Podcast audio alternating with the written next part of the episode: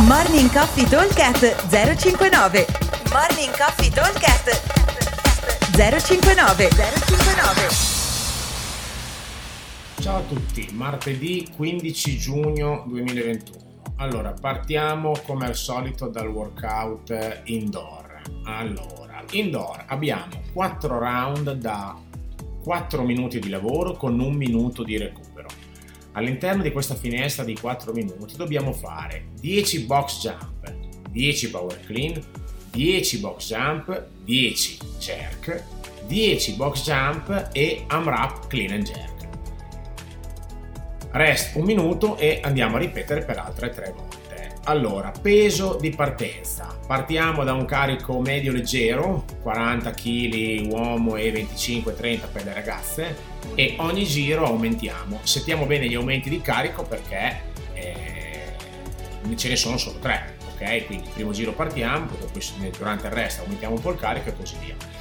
Allora, eh, diciamo che eh, nei 4 minuti all'inizio col bilanciere leggero ci avanzerà circa un minuto e mezzo. Forse se siete dei super ninja anche qualcosina di più per fare il massimo numero di clean and jerk. Man mano che vado su col carico ovviamente il tempo eh, calerà drasticamente perché se riesco a tenere sempre tutti i power clean tutti i jerk di fila allora anche se il carico è leggermente più pesante riuscirò ad avere sempre il mio minutino e mezzo e tutto. E se invece, soprattutto l'ultimo giro, gli ultimi due giri, mettiamo un carico un po' importante che non riesco a fare tutto di fila, allora il tempo calerà.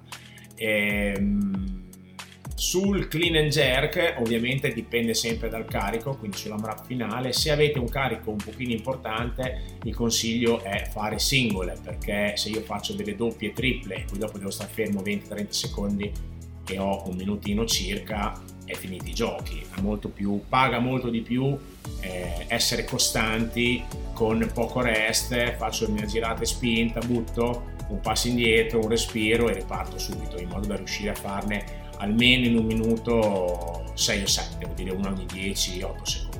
Ok? Bene, allora passiamo alla versione outdoor. La versione outdoor prevede un lavoro a relay e un finale sincro.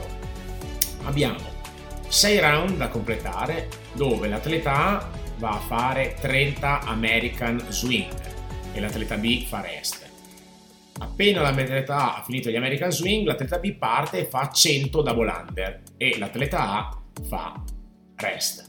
Quindi il workout chiaramente è a team di 2, ovviamente non l'ho detto ma è ovvio. E appena abbiamo, l'atleta B ha finito i 100 double under, assieme A e B vanno a fare un lavoro sincro che sono dei, degli affondi con il kettlebell in front rack davanti. Okay? Quindi 30 American Swing, atleta 1, 100 double under, atleta 2, questo a relay, e poi sincro 20 kettlebell lunges. E il round successivo, chi ha fatto i double under va a fare gli American Swing e chi ha fatto gli American Swing va a fare i double under. E poi dopo di nuovo assieme andiamo a fare gli affondi.